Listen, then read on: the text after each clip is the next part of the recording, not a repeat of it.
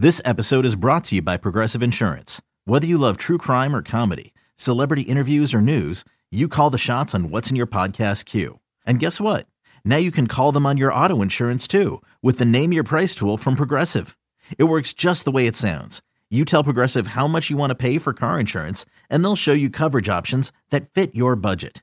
Get your quote today at Progressive.com to join the over 28 million drivers who trust Progressive. Progressive Casualty Insurance Company and Affiliates. Price and coverage match limited by state law. This is A's All Night. Laureano has hit it out again. A's baseball just for you.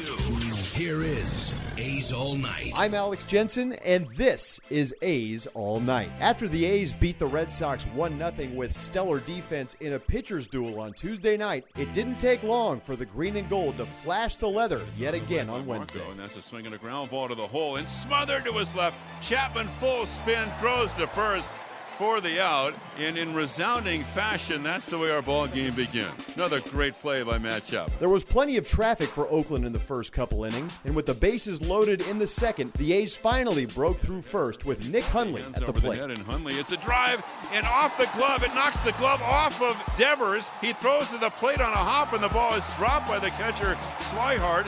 Everybody is safe, and the A's take a 1-0 lead.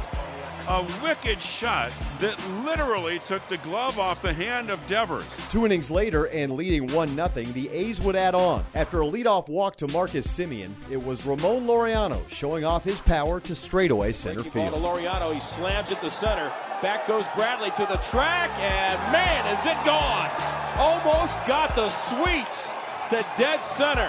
Ramon Laureano barrels one up on Ivaldi with a man aboard, and it's 3-0 Oakland. Laureano making this series his own, first with the arm, and now with the bat, again, as he did against David Price. Held scoreless for the first 22 innings of the series, the Red Sox offense finally made some noise in the fifth, and it came with Blake Swihart at the plate. Driving to right center, Laureano going back, away back. He will turn, and that one is gone. That ball was hit right on the button and almost right over the 388 mark, and the Red Sox are on the board on a home run by Blake Swihart. And the A's lead is 3-1. The Sox would strike again in the very next inning, capitalizing on a miscue by the A's defense. He's not going. A ground ball to second. Profar throws high and throws the ball away. So Betts goes to third, and the Red Sox have runners at first and third. And Buchter kicks and delivers, and it's swung on, hit down the right field line, a base hit in the corner. One run is in. Two runs are scoring. Martinez to third. They'll hold him there on a double down the right field line by Mitch Moreland.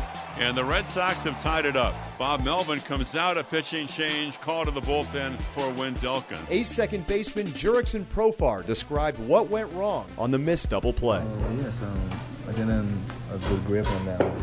I think I had more time to grab the ball good and make a good throw, and we turned a double play, and I think we would have a good chance to win the game. The two-run inning for the Red Sox cost A's starter Marco Estrada a chance at notching the win. Estrada was effective again for the green and gold, pitching into the sixth and leaving with the lead. A's skipper Bob Melvin and Estrada on the outing. Anyway, Estrada was good, and for a guy that's a fly ball pitcher, we've seen him when he needs to get a ground ball, he kind of knows what he's doing. It's getting there, I'm starting to make better pitches. Left a few changeups up, which I'm not too happy about, but everything's starting to feel a little bit better. Trying to hit the glove as much as possible. If you hit your spots, the odds of you being successful are going to be in your favor. Hundley was just calling a really good game, keeping the guys off balance. Just mixing speeds, elevating when we needed to. With runners on second and third and just one out, Boston had a chance for more, but Matt Chapman had other ideas. Breaking ball is bounced and speared to his left. Chapman holds the runner, throws to first for the out. Another sparkling play by Matt Chapman. He saves the tie ball game for the A's. Martinez held at third. Moreland held at second. Nunez trying to dive his way into the bag to no avail. That's the second out, and it stays a 3-3 game. The Red Sox would threaten again in the seventh with a leadoff single by Swihart. But after J.B. Wendelkin struck out Jackie Bradley Jr., back-to-back fantastic plays by the A's defense got Oakland out of the inning unscathed. The gap in left center field, Laureano tracking, slides, and pulls it in. Laureano got a terrific read on a bullet off the bat of Betts. Mookie looks over his shoulder and says, yeah, It's that guy again. Here's the 1-0. Swung on, popped up behind third. Foul ground, tracking it is Chapman toward the sidewall near the bullpen mound. Reaches out and pulls it down. Matt Chapman with a long gallop toward the A's bullpen. Makes the play, and the defense again takes it away from the Red Sox. And the platinum gold glover pulls down the last out of the seventh. We stretch at the Coliseum. A's 3, Red Sox 3. With the game tied going into the ninth, Fernando Rodney came on for the green and gold. But the Red Sox will get the breaks on Wednesday night with a little help from the third base bag. The ground ball hits the third base bag, goes over Chapman's head. 2 runs are going to score, and Betts goes to second, and the Red Sox take a 5-3 lead.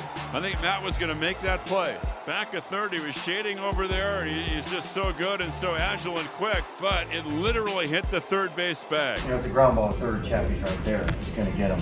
Just unfortunately hits the base and ends up being 2 runs because, you know, Rodney really did make a good pitch. It was change up down, weak contact. Just ends up hitting the bag, unfortunately. It's the way it goes sometimes. That's Bob Melvin on the Betts double. Andrew Benintendi would then give the Sox some insurance. Pitch is swung on, hammered to right. Piscotty back to the track, in, reaching up. It's over his head. Off the wall, that'll score Betts. Benintendi's at second, rounding second. He's going to go to third. That's a triple without a throw. And the Red Sox have a 3-run lead, 6-3 Boston. The A's would get a base runner in the bottom of the ninth, but weren't able to send the tying run to the plate against Boston reliever Ryan Brazier, who picked up his first career save. Brazier deals, and that's a little ground ball to short, charging his Holt. He double clutches, still has time, throws to first in time, and the Red Sox have won it. It's their first win of this series. The 3-run top of the ninth.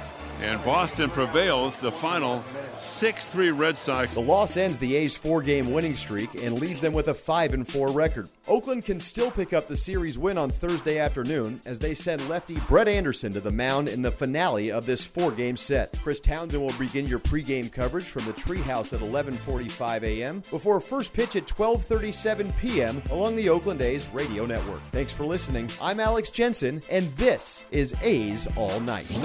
This has been a presentation of the Oakland Athletics.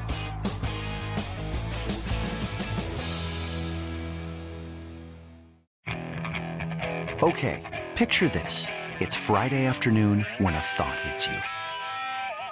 I can waste another weekend doing the same old whatever, or I can conquer it. I can hop into my all-new Hyundai Santa Fe and hit the road. Any road. The steeper, the better. Because my all-new Santa Fe is available with H-Track all-wheel drive, so I can hit the trail without a worry in the world. Heck, with 3 rows and best-in-class rear cargo space, I can pack the whole family in with all our gear. We've got available dual wireless charging for our phones, so we'll never lose touch with civilization, and we won't lose touch with the primordial power of Mother Earth. So which is it? Waste the weekend or do something a little more epic? And conquer it in the all-new Hyundai Santa Fe. Visit HyundaiUSA.com or call 562-314-4603 for more details. Hyundai, there's joy in every journey.